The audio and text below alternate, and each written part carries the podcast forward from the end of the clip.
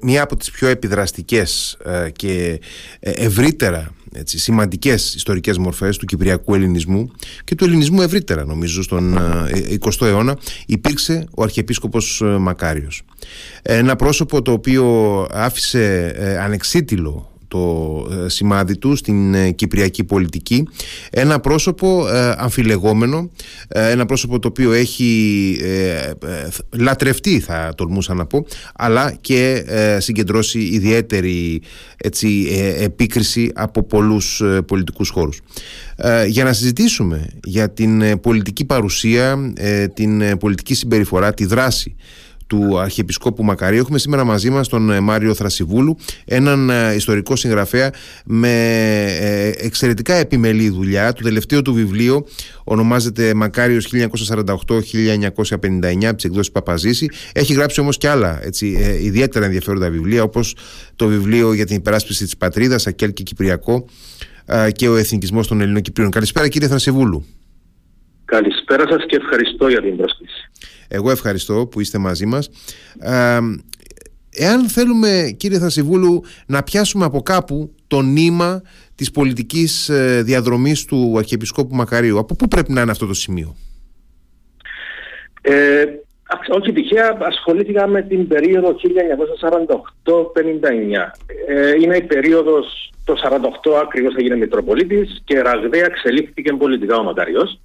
Το 59 είχε ήδη ε, στερεώσει τη δύναμη του, την πολιτική του δύναμη για την παντοδυναμία στην κοινότητα τη Ελληνοκυπριακή. Το 59 ακριβώ είναι η αυγή της επόμενης ε, δεκαετίας, όπου είναι πλέον πρόεδρος της Κυπριακής Δημοκρατίας. Ναι. Άρα ναι, αυτή η δεκαετία θεωρώ ότι είναι πάρα πολύ σημαντική. Ναι, το 59 είναι η χρονιά που πλέον ολοκληρώνεται η, η πολιτική διαργασία σε διεθνές επίπεδο για το Κυπριακό. Έχουμε τις συνθήκες ε, της Ρήξη και του Λονδίνου και ξεκινάει το βίο της η Κυπριακή Δημοκρατία πια, έτσι. Ναι, ε, τελειώνει ο αγώνας της ΕΟΚΑ, ε, έχουμε τι ε, συνθήκες της ρήξη ε, που, που, οδηγούν στο νέο ε, Κυπριακό κράτος, το δικοινοτικό. Το 59 ε, συστήνεται για μια μεταβατική κυβέρνηση.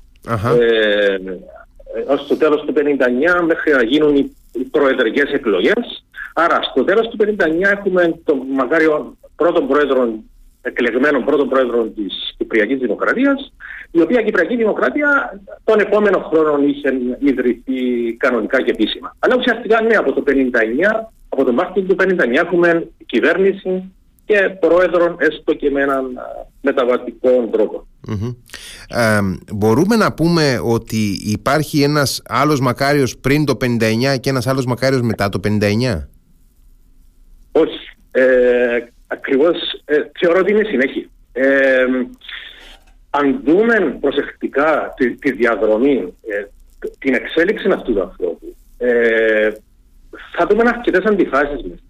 Ε, θα δούμε όμως ότι για κάποιους λόγους που μπορούμε να τους δούμε στην πορεία, ε, απέκτησε μια τεράστια την οποία δύναμη, ε, αλλά και, και ως, ως άτομο και ως χαρακτήρας μετέφερε στην επόμενη περίοδο ε, κάποια στοιχεία ε, της προσωπικότητας του χαρακτήρα του. Ε, ακριβώς μεταφέρθηκαν και στη νέα περίοδο, άρα δεν θεωρώ ότι είναι δύο διαφορετικοί άνθρωποι.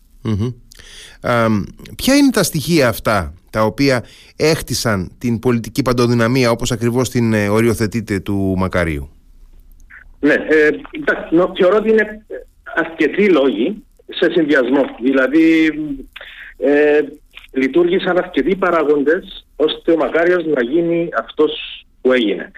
Θα αρχίσω από, το, από τα προσωπικά του, από τα ατομικά του χαρακτηριστικά. Χαρίσματα mm-hmm. λέμε πολύ, συμφωνώ.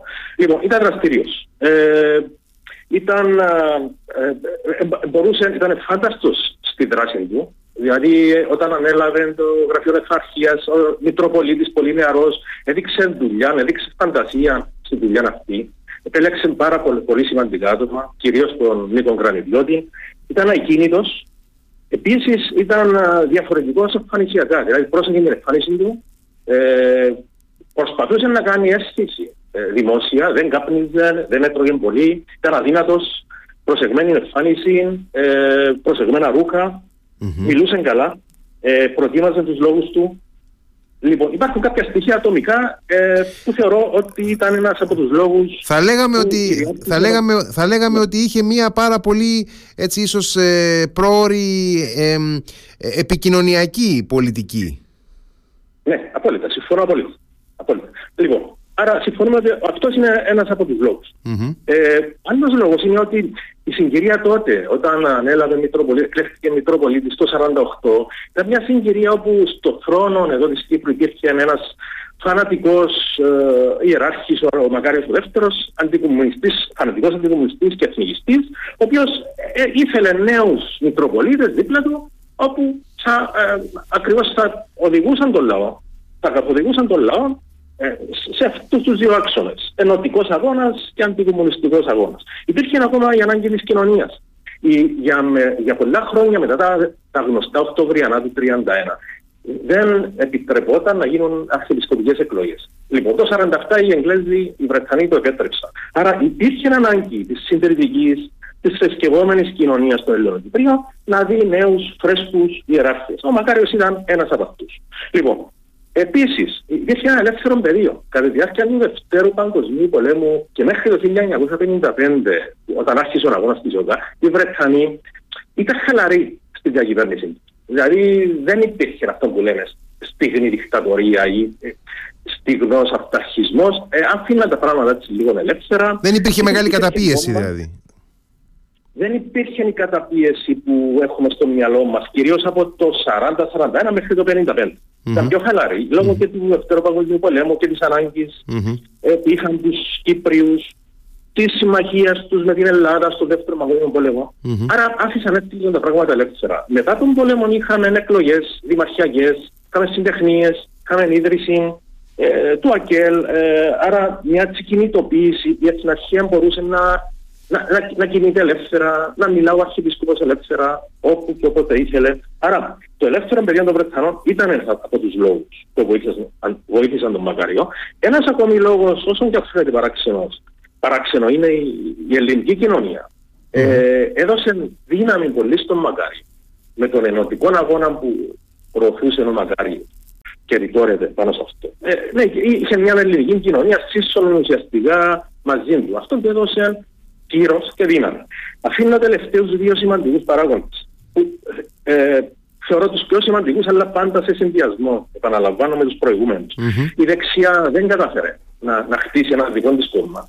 Η λεγόμενη αστική τάξη δεν κατάφερε να ανεξαρτητοποιηθεί, να, να προβάλλει ένα πρόγραμμα ανεξάρτητο, να παραμερίσει την Εκκλησία, να θέσει κάτω στον κόσμο ένα προοδευτικό πρόγραμμα προς την εξουσία, προς την απελευθέρωση. Άρα καπελώθηκε ουσιαστικά από την Εκκλησία και από τον Αρχιεπίσκοπο. Mm-hmm. Λοιπόν, το ίδιο μια αριστερά. Όσον ε, και αν φαίνεται παράξενο, είναι ίσως παγκόσμιο φαινόμενο. Ε, το ΑΚΕΛ ήταν αναλογικά το πιο δυνατό κομμουνιστικό κόμμα παγκόσμιο. Ήταν πανίσχυρο στις δημαρχιακές εκλογές σάρωνε, κυρίως αυτές του 43 του 46. Είχε περίπου το 1 τρίτο, ίσως και περισσότερο της δύναμης των Ελληνοκυπρίων. Όμως ε, στο ζήτημα της της πρωτοπορίας όσον αφορά τον απελευθερωτικό αγώνα δεν, δεν, δεν ήθελε, δεν είχε την βούληση να, να υπερκεράσει την εθναρχία. Άρα, ενώ ήταν ένα κόμμα που έχτισε τον συνδικαλισμό, καθοδήγησε εργατικούς αγώνες, δεν αμφισβήτησε την εθναρχία και τον πρωτοποριακό ρόλο του Αρχιεπισκόπου. Έτσι, όλα αυτά μαζί ναι, βοήθησαν τον Μακάριο να αναδειχθεί σε συνδυασμό με τα προσόντα που αναφέραμε πριν, ε, ε, ε, προχώρησε, εξελίχθηκε ραγδαία και έγινε mm-hmm. Αυτό που έγινε. Σας έκανα πριν μια ερώτηση σχετικά με το αν ε, πρέπει να χωρίσουμε τη, τον πολιτικό βίο του Μακαρίου μεταξύ ε, πριν του, του 59 και μετά του 59. Ε, ο λόγος για τον οποίο έκανα αυτό το ερώτημα είναι γιατί ναι. μέχρι το 1959 τον βλέπουμε να είναι πραγματικά ένας σημεοφόρος του εθνικού σκοπού της Ένωσης όπως προβάλλει αυτός ο σκοπός μέσα από το εθνικό κίνημα των Ελληνοκυπρίων, από τον αγώνα της ΕΟΚΑ τον οποίο αγώνα αγκαλιάζει νομίζω και ο Μακάριος. Δεν δείχνει οποιαδήποτε δυσφορία απέναντί του έχω την εντύπωση Φαίνεται λοιπόν ο ίδιος ε, με κάθε δύναμη να υποστηρίζει την Ένωση. Μετά το 1959 που γίνεται πρόεδρος της Ανεξάρτητης Κύπρου, φαίνεται αντίθετα ότι αρχίζει να παραμερίζει το στόχο της Ένωσης και να προσανατολίζεται προς μια ε, αυτόνομη, αυτοδύναμη πολιτική παρουσία της Κύπρου. Ε, γι' αυτό το λόγο και πολλές φορές δημιουργείται η εντύπωση ότι έχουμε ε, ακριβώς αυτό το φαινόμενο. Έχουμε έναν άλλο μακάριο ε, στην ε, αγγλοκρατούμενη Κύπρο και έναν άλλο μακάριο στην ανεξάρτητη Κύπρο. Αλλά εάν και εφόσον ισχύει και ε, πραγματικά είναι πολύ ε, σοβαρό το επιχείρημα που φέρατε εάν ισχύει ότι πρόκειται για τον ίδιο Μακάριο πολιτικά ε, αναρωτιέμαι ε, σε ποια από τις δύο περιόδους ήταν πιο ειλικρινής ο Μακάριος πολιτικά όταν υποστήριζε ανοιχτά την Ένωση ή όταν υποστήριζε την αυτοδύναμη πολιτική παρουσία της Κύπρου διακριτά από την Ελλάδα της ναι. εποχής εκείνης; Καταλαβαίνω απόλυτα το ερώτημα σας ε, και ο λόγος ε, ε, συνειδητά ε, σας είπα ότι είναι ο ίδιος άνθρωπος. Να σας πω, δεν είναι έτσι ακριβώς. Ακόμα και στην, στη δεκαετία του 50, ε, ο Μακάριος, κυρίως στο δεύτερο μισό της δεκαετίας του 50, άρχισε να, να διαφοροποιείται από, το, από την Ένωση και από το, το κλίμα και από τη ρητορική της πρώτης πενταετίας μέχρι το 1955. και θέλω να εξηγήσω έτσι λίγο γι' αυτό. Ε, ουσιαστικά εγώ χωρίζω το βιβλίο μου σε δύο, έτσι, σε δύο μέρη. Ο Μακάριος από το 48, από το 50 καλύτερα που έγινε αρχιεπίστημος και, και ηγήθηκε του ενωτικού αγώνα μέχρι το 1955. Ουσιαστικά ήταν παρασυρμένος από το γενικό κλίμα το ενωτικό από το ξημένο κλίμα υπέρ της Ένωσης, το παλαϊκό αίσθημα υπέρ της Ένωσης με την Ελλάδα. Αυτό το, αυτό το πράγμα τον βοηθούσε. Τον καταξίωνε, τον οδηγούσε στην, ε, να αποκτά όλο ένα και περισσότερη δύναμη. Δεν είχε λόγο να διαφοροποιηθεί από αυτό. Ερχόταν ας πούμε η Ελλάδα, έβλεπε για λίγο τους πρωθυπουργούς και μετά κατέβαινε κάτω στην κοινωνία, στην ύπεθρο, στις πόλεις και δεχόταν την, την, την, τον, τον ενθουσιασμό, την υποδοχή από την κοινωνία της Ελλάδας. Το ίδιο συνέβαινε και στην Κύπρο, δεν αφισβητείται. Άρα βλέπουμε ότι η πρώτη ε, πενταετία, ας πούμε, ήταν μια πενταετία που ε, έβγαζε προ τα έξω τα προσόντα του Μακάριου.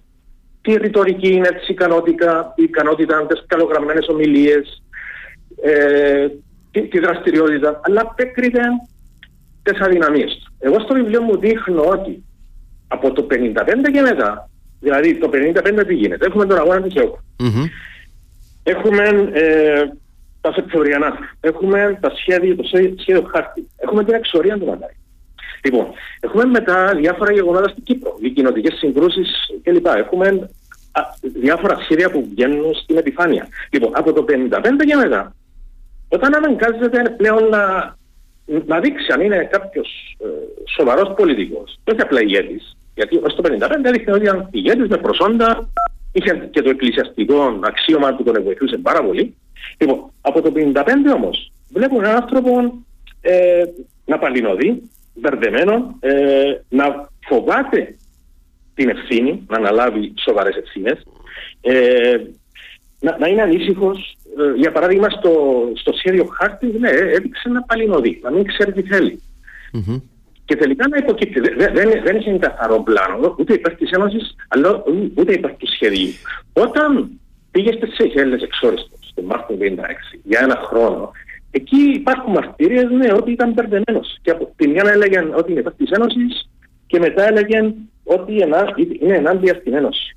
Λοιπόν, όταν απελευθερώθηκε από την, από την εξορία και ήρθε στην Αθήνα, ε, πάλι εκεί βλέπουμε έναν άνθρωπο που μεταξύ των εθναρχικών συμβούλων ή με, με τις, μέσα από τις επαφές του με την ελληνική κυβέρνηση να δηλώνουν υπέρ της ανεξαρτησίας.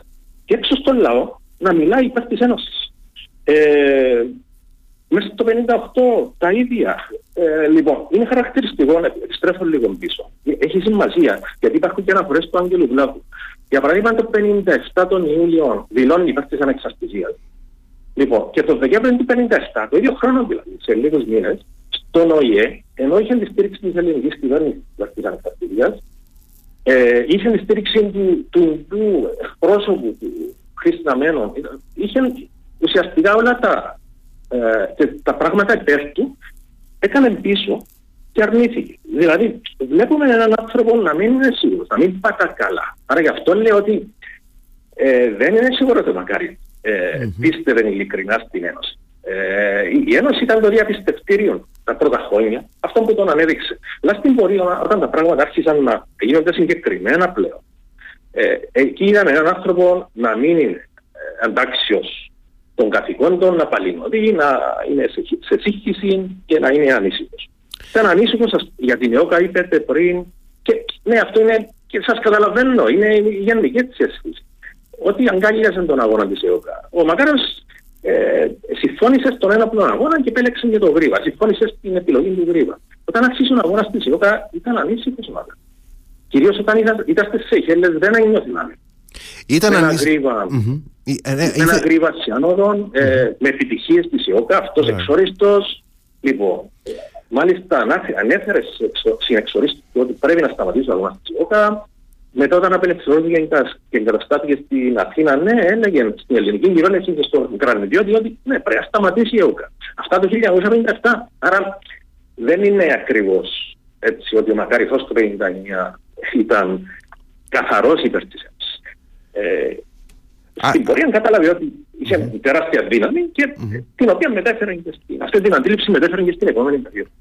Άρχισε να ανησυχεί, να φοβάται ότι μπορεί ο Γρίβας να γίνει πιο δημοφιλής από τον ίδιο ε, και να αναδειχθεί σε ηγετική μορφή του Κυπριακού αγώνα και να τον υποκαταστήσει στο μέλλον της Κύπρου; Ενώ ήξερε ότι είχε τη στήριξη όλων των πολιτικών δυνάμεων στην Κύπρο, ενώ ήξερε ότι ήταν, ήταν ισχυρός, ναι, είχε αυτή την ασφάλεια. Θεωρώ κυρίως στι Σeychelles. Την περίοδο που ήταν απομονωμένο, σχετικά απομονωμένος στι Σeychelles. Ναι, εκεί η ΕΟΚΑ είχε επιτυχίες κλπ. Αυτό το, αυτό το στοιχείο, ναι, το έβγαλε στις Σeychelles.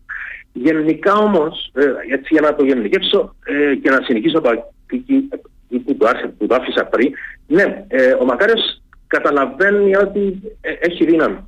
Και σταδιακά καταλαβαίνεις συγχρόνω ότι η Ένωση είναι πάρα πολύ δύσκολο να, να επιδεχτεί και αρχίζει να, να στρέφεται προς την ανεξαρτησία. Ούτε προς την ανεξαρτησία όμως είναι απόλυτα σίγουρος. Δηλαδή, γι' αυτό μπροστά σε ε, ε, ζητήματα άμεσα, μπροστά σε γεγονότα που πρέπει να πάρει θέση, το, το βλέπουμε διστακτικό. Και αυτό το, το, το, Μπορούμε να το διαβάσουμε, να τα διαβάσουμε από αναφορές Ελλήνων διπλωματών, από τον Πλάχον, από τον Αβέροφ κλπ. Δηλαδή ήταν ένας άνθρωπος που ε, θεωρώ ότι πολιτικά δεν είχε ξεκάθαρα, ξεκάθαρο πλάνο, δεν είχε ξεκάθαρες ιδέες μέσα στο μυαλό του και, και γι' αυτό βλέπουμε τις παλινοδίε. Όμως συγχρόνως ήταν ένας άνθρωπος με πολιτική δύναμη. Άρα η πολιτική δύναμη τον οδήγησε στην εξουσία και από εκεί και πέρα νομίζω λειτουργήσε πιο πολύ ε, με το αίσθημα ότι ναι, πρέπει να σταθεροποιήσω την εξουσία μου. Η Ένωση δεν είναι προοπτική, γιατί θα, θα έχανε αυτά όλα. Ε, αλλά ούτε η ανεξαρτησία με την μορφή τη κήρυξη. Ε, για να ξεφύγω έτσι και λίγο από το ε, χρονικό πλαίσιο που ε, ορίζει η βάση του, του βιβλίου σας στη διάρκεια των χρόνων της ε, ανεξαρτησίας όπου, όταν πια ο ίδιος είναι ηγέτης της ανεξάρτητης Κύπρου ε, ε, ε, και επειδή πλέον δεν έχει αν θέλουμε ανάγκη αυτό το, το εργαλείο της Ένωσης το, το εγκαταλείπει τελείως. δηλαδή έχει σημασία αξίζει νομίζω να δούμε και ποια είναι η στάση του Μακαρίου για παράδειγμα την περίοδο που συζητιέται έντονα ανάμεσα στην Ελλάδα και τη, ανάμεσα στην, στην Αθήνα και την Ουάσιγκτον το σχέδιο Άτσεσον ας πούμε το 1964 Σωστό. Καλή ερώτηση. Ε, θα σας πω, δεν εγκαταλείπει τελείως τη ρητορική της Ένωσης. Mm-hmm. Τι κάνει; Ο Μακάριος, ενώ δεν θέλει την Ένωση, ούτε φυσικά όπως είπα πριν, θέλει το δικοινοτικό κράτος, δηλαδή μια εξουσία μοιρασμένη με τους Τουρκοκυπρίους, mm-hmm. βασικά θέλει να εξουσιάσει. Θέλει μια Κύπρο ανεξάρτητη, ελληνοκυπριακή. Αλλά δική του. Ε, και, ε, ελληνική, να το πούμε ελληνοκυπριακή, αλλά όχι διοικητικά ενωμένη με την Ελλάδα. Λοιπόν, για να μείνει αυτό στην εξουσία. Τι κάνει όμως, χρησιμοποιεί πολλές φορές και την ΕΟΚΑ της προηγούμενης περίοδου και τους αγωνιστές εξού και το ότι ε, αξιοποίησε πλήθος αγωνιστών. Λοιπόν, ακόμα και την ενωτική ρητορική τη χρησιμοποιεί κατά καιρούς. Γιατί τη χρησιμοποιεί; Πρώτον, για να ας το πούμε ως αντιπερισπασμό στις επιθέσεις των ακρεφνών ενωτικών, των ρομαντικών ενωτικών των οπαδών του γρηβα Λοιπόν, είτε όμως και για να συσπυρώσει την κοινότητα ενάντια στον άλλον εχθρό που είναι η τουρκοκυπριακή κοινότητα. Άρα ε, την, την Ένωση την χρησιμοποιεί κατά καιρούς, ευκαιριακά.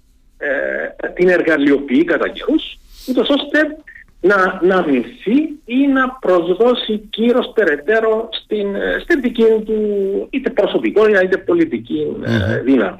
Ε, δεν θέλει την Ένωση. Ναι, στο σχέδιο Άτσεσον ε, είτε συμφωνεί είτε διαφωνεί κάποιος με το περιεχόμενο ε, έδειξε εκεί ο Μακάριος ότι δεν ήθελε να συζητήσει αυτό το πράγμα. Ε, ένας άνθρωπος που επικαλούνταν την Ένωση στο κάτω-κάτω. Mm-hmm. Ο Τάξης οδηγεί την Ένωση με σοβαρά ανταλλάγματα. Και όμως δεν έκατσε να, να, να διαβουλευτεί. Δηλαδή έδειξε ότι δεν είχε βούληση να συζητήσει το πράγμα.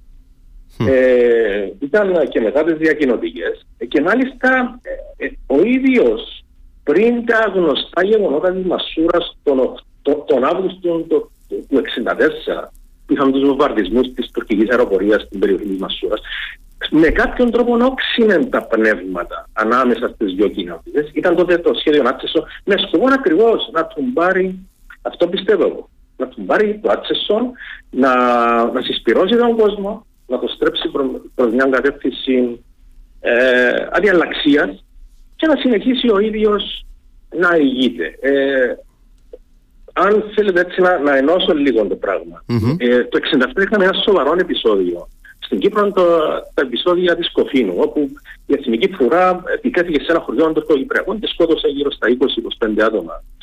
Μετά είχαμε, πριν είχαμε τη Χούντα λίγο πριν. Λοιπόν, από εκείνη την περίοδο, από το 68 στο 73-74, είχαμε δικοινοτικές ε, συνομιλίες μεταξύ Κληρίδη και Εντεχτάς. Ο Μακάριος άφηνε τα πράγματα να αιωρούνται, δεν έπαιρνε να πω.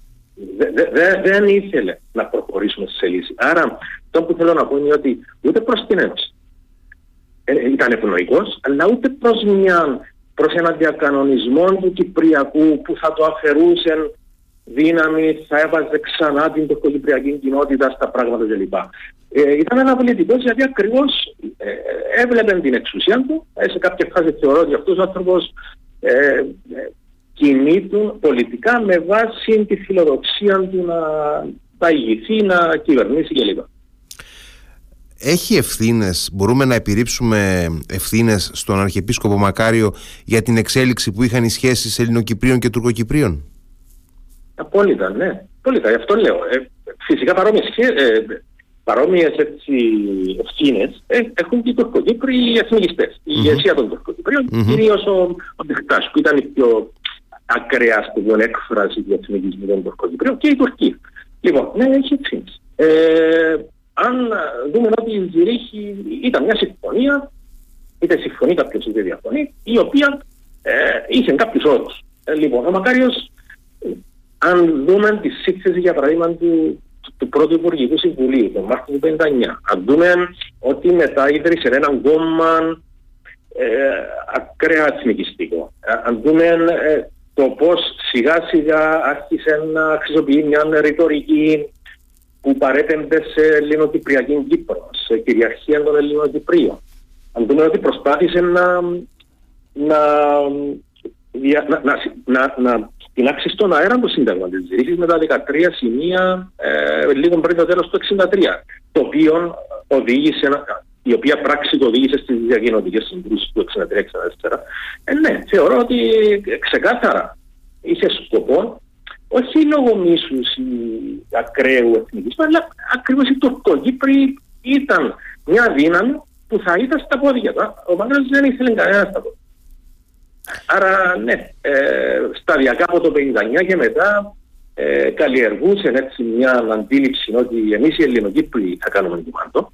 Μια αντίληψη ακόμα και ενάντια στις, ε, στα θέλω των ελληνικών κυβερνήσεων. Δηλαδή και αυτό είναι σημαντικό κομμάτι που ο κόσμος δεν, δεν το ξέρει. Δηλαδή, ο ελληνισμός, τα εθνικά δίκαια κλπ. εργαλειοποιούνταν από τον Μακάριο. Δηλαδή, εκεί που η ελληνική κυβέρνηση είχε μια άλλη κατεύθυνση, στρεφόταν αλλού.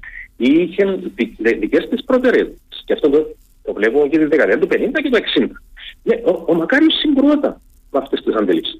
Δεν μιλώ φυσικά για τη Χούντα, μιλώ για τις δημοκρατικές κυβερνήσεις. Ναι, ναι, τι κυβερνήσεις Καραμαλή, Γεωργίου Παπανδρέου κλπ. Μέχρι τον Καραμαλή, mm-hmm. μέχρι τον Γεωργίου Παπανδρέου. Μπράβο. Ακριβώς έβλεπες έναν άνθρωπο που ε, ο ελληνισμός ήταν ψηλά στην ατζέντα όταν τον βόλευε, αλλά όταν δεν τον βόλευε, ε, επικαλούνταν την, ε, την Κύπρο για την ανεξαρτησία. Ποιες ήταν οι σχέσεις του Μακαρίου με τον χώρο της αριστεράς, με το ΑΚΕΛ, Γιατί έχει και ένα ενδιαφέρον ότι μετά, τη, μετά το 59-60, όταν ε, πλέον ε, η Κύπρος είναι ανεξάρτητη, ο ίδιος φαίνεται ότι ε, κάνει τα πάντα για να κρατήσει την Κύπρο μακριά από την σύνδεσή της με το ΝΑΤΟ, με τις Ηνωμένες Πολιτείες και φλερτάρει και με τη Σοβιετική Ένωση όπου μπορεί. Ναι. Ε, πολύ ενδιαφέρον θέμα. Να σας πω, ε, ο Μακάριος δεν, δεν εκτιμούσε ιδιαίτερα το ΑΚΕΛ. Στο βιβλίο μου, που φυσικά αναφέρεται στην προηγούμενη πενταετία, δείχνω γιατί το ΑΚΕΛ, η ηγεσία του ΑΚΕΛ από τα τέλη της δεκαετίας του 40 επέλεξε αυτή τη στάση απέναντι στον Μακάριο. Δηλαδή ήταν μια στάση που ε, συνεχώς προσπαθούσε να, να κερδίσει την έβρια του Μακαριού, της εθναρχίας. Mm-hmm. Ε, η εθναρχία ε, απέρριψε τη συμμαχία του Αγγέλ κλπ. Ε, και αυτό, αυτό το μοτίβο συνεχιζόταν μέχρι τα τέλη του 1959. Δηλαδή το, το Αγγέλ στεγόταν απέναντι, μόνο, απέναντι στον Μακάριο μόνο όταν αυτός απέριψε τη συνεργασία. Αλλιώς το Αγγέλ ήθελε τη συνεργασία με τον Μακάριο. Άρα ουσιαστικά είχε τη στήριξη του Μακάριου. Μπαίνουμε στην δεκαετία του 60. Το Αγγέλ, ενώ είναι πανίσχυρο, ε, δέχεται ε, να μπει σε μια διαδικασία όπου ο Μακάριος ε, ελέγχοντας το πολιτικό σύστημα για την επόμενη και την πρώτη βουλή, την κοινοτική βουλή του 60, ε, το ΑΚΕΛ πήρε μόνο 5 έδρες από τις 35. Ουσιαστικά πολύ πιο λίγες από την πραγματική του δύναμη. Γιατί ο Μακάριος κατάλαβε ότι πλέον έχει απέναντι του μια αριστερά έτοιμη να τον, υπηρετήσει, να τον υπηρετήσει. Άρα, ε, ας το πούμε, φάνηκε πιο διαλλακτικός ε, την δεκαετία του 60 με τους με του κομμουνιστέ, με του αρρωστημένου εδώ στην Κύπρο. Αυτό που λέτε για την Σοβιετική Ένωση κλπ. Ναι, ισχύει και με του δεσμευτού, αλλά και εδώ νομίζω υπάρχει το στοιχείο τη εργαλειοποίησης. Mm-hmm. Ο Μακράς ήταν αντικομουνιστής, αντισοβιετικός θεωρώ. Ε, ο λόγος που κινήθηκε προς αυτές τις κατευθύνσεις είναι ότι αντίθετα, αν κινούνταν προς μια κατεύθυνση φιλοδυτική, νατοική, να το πούμε, ε, εκεί θα αναγκαζόταν να κάνει παραχωρήσεις, εκεί θα αναγκαζόταν να κάτσει κάτω και να διαβουλευτεί μια λύση του Κυπριακού. Γιατί το Κυπριακό ουσιαστικά εκκρεμεί, αν δούμε από το 60 που έχουμε την Κυπριακή Δημοκρατία, το Κυπριακό εκκρεμεί από το 64 μετά τις διακοινωνίες. Και έως το 1974 είχαμε, είχαμε έναν εκκρεμέ Κυπριακό πρόβλημα. Λοιπόν, στρέφεται προς αυτέ τι χώρε γιατί ακριβώς του δίνουν τη στήριξη, θα συνεχίσει ως ένας ηγέτης ενός μισού κράτους ουσιαστικά, γιατί η Τουρκοκύπρη ήταν εκτός κράτους, εκτός πολιτείας, ήταν ε, απομονωμένη στα γκέτο, ε, σε διάφορες γειτονιές των πόλεων, σε διάφορα χωριά κλπ. Ε, έκανα μια δική τους σε εισαγωγικά κυβέρνηση του 1967, αλλά ουσιαστικά την Κύπρο την έλεγχε ο Μακάριος. Άρα δεν ήθελε να μπει σε μια διαδικασία ε, σε δυτικά πλαίσια, γιατί ακριβώς αναγκαζόταν να δεχτεί να κάτσει να συνομιλήσει και επιτέλους να βρεθεί μια λύση πριν να φτάσουμε στα γεγονότα του 1970. Και να σας κάνω και ένα τελευταίο ερώτημα ε, με δύο σκέλη ε, και τα δύο αυτά σκέλη αποτελούν ε, δύο, δύο επιλογές του Μακαρίου οι οποίες έχουν συζητηθεί πάρα πολύ κυρίως στην Ελλάδα νομίζω και αποτελούν αντικείμενο έτσι σφοδρής πώς να το πω κριτικής. Είναι δύο ιδιαίτερα αμφιλεγόμενες επιλογές του Αρχιεπισκόπου Μακαρίου. Το πρώτο είναι ότι ζήτησε την ανάκληση της ελληνικής μεραρχίας από την Κύπρο το 1967. Και το δεύτερο ότι μετά το ε, προφανώς ε, εγκληματικό πραξικόπημα ε, της Χούντας εναντίον του ο ίδιος ε, από το βήμα του Οργανισμού Ηνωμένων Εθνών ζήτησε να επέμβουν οι εγκύτριες δυνάμεις στην Κύπρο ε, κάτι το οποίο τυπικά έστω τυπικά έδωσε το πάτημα στην Τουρκία να προχωρήσει στην, στην επέμβαση. Ναι. Ποια είναι τα κίνητρά τους αυτές τις δύο περιπτώσεις πιστεύετε; Ωραία. Να κάνω μια μικρή διόρθωση. Ε, ωραία. Ζήτησε την ανάκληση των Ελλήνων, Ελλήνων αξιωματικών το, λίγο τον Ιούλιο του 1974. Λοιπόν, με τη μεραρχία ε, έγινε κάτι διαφορετικό. Αχα, ε, αχα. Λοιπόν, η μεραρχία, η μεραρχία έρχεται το 1964, το 1967 γίνεται το σοβαρό επεισόδιο της Κοφίνου που ανέφερα πριν. Μμμ, λοιπόν, μμμ. αμέσως μετά το, το επεισόδιο αυτό, που έχει ευθύνη ο Μακάριος, ο Υπουργός Εσωτερικών, ο Δορκάκης, αλλά και ο ίδιος ο Γρήβας, γιατί τότε ο Γρήβας ήταν ε, αρχηγός της Εθνικής Φρουράς, Σωστά. ο οποίος ηγήθηκε της επίθεσης. Σωστά. Λοιπόν, ναι, την ημεραρχία, ε, η η ημεραρχία αποσύρθηκε ε, μετά από πίεση της Τουρκίας, ε, ε, γιατί απ- απειλούσε η Τουρκία ότι θα επέμβαινε στην Κύπρο. Άρα δεν είναι ο Μακάρος που ζήτησα. Όμως, ναι, ένιωθε ε, ευχαριστημένος θεωρώ που έφυγε η ημεραρχία, γιατί η ημεραρχία ήταν έναν, μια δύναμη που δεν έλεγχε Μμμ. ο Μακάριος. Ε, άρα τυπικά δεν ζήτησε να φύγει, αλλά ε, ουσιαστικά Αχα. ένιωθε ευχαριστημένος που φύγει. Μμμ. Ε, το άλλο το, το ερώτημα σας, ε, ναι, το- ε, είναι γνωστή η ομιλία του στα, στα Ηνωμένα Έθνη. Ο Μακάριος, ε, όσον και αν ε, μπορεί να θεωρηθεί λίγο υπερβολικό, ε, και, και αυτό δείχνω πολύ παραστατικά στο βίντεο, ε, βασιζόμενος σε πηγές φυσικά. Ε, δεν είχε, ε, δεν έβλεπε μακριά, δεν είχε βαθύ μυαλό, Ε, δεν μπορούσε να προβλέψει πράγματα ε, ενώ εμφανιζόταν ότι ήταν ένας ικανός πολιτικός, θεωρώ προσωπικό ότι δεν ήταν ικανός ε, πολιτικός και βαθύς και στοχαστής. Άρα αυτό που είπε εκεί στα Ηνωμένα Έθνη, προφανώς το είπε εστιφτό από αντίδραση, δεν το πολύ σκεφτήκε. Δεν θεωρώ ότι είχε κάτι στο μυαλό του. Δεν περίμενε ότι η Τουρκία θα, θα επέμβει. Ε, ίσως αν, και, και αν περίμενε θεωρούσε ότι θα έρθει, θα χτυπήσει και θα φύγει, δεν, δεν ξέρω πώς το σκεφτεί. Ναι, είναι ένα ε, ζήτημα, αλλά εντάξει, θεωρώ ότι είναι πολλά άλλα πράγματα που συνέβησαν το 2004 που μπορούμε να δούμε που οδήγησαν ε, στην καταστροφή. Μμμ. Ε, κύριε Θρασιβούλου, ε, ευχαριστώ πάρα πολύ για τη συζήτηση. Προφανώς ε, μπορούμε να, ε, να συζητάμε πάρα πολλή ώρα για αυτά τα θέματα. Δεν το, ε, είναι, είναι, είναι σαφές αυτό. Ε, απλά επέλεξα να κάνω κάποια έτσι, ε, ερωτήματα για να, να φτάσουμε όσο γίνεται πιο κοντά στην, ε, στην ουσία Ναι. του, του θέματος. Σας ευχαριστώ πάρα πολύ. Εγώ ευχαριστώ. ευχαριστώ. Γεια σας. Να είστε καλά, γεια σας.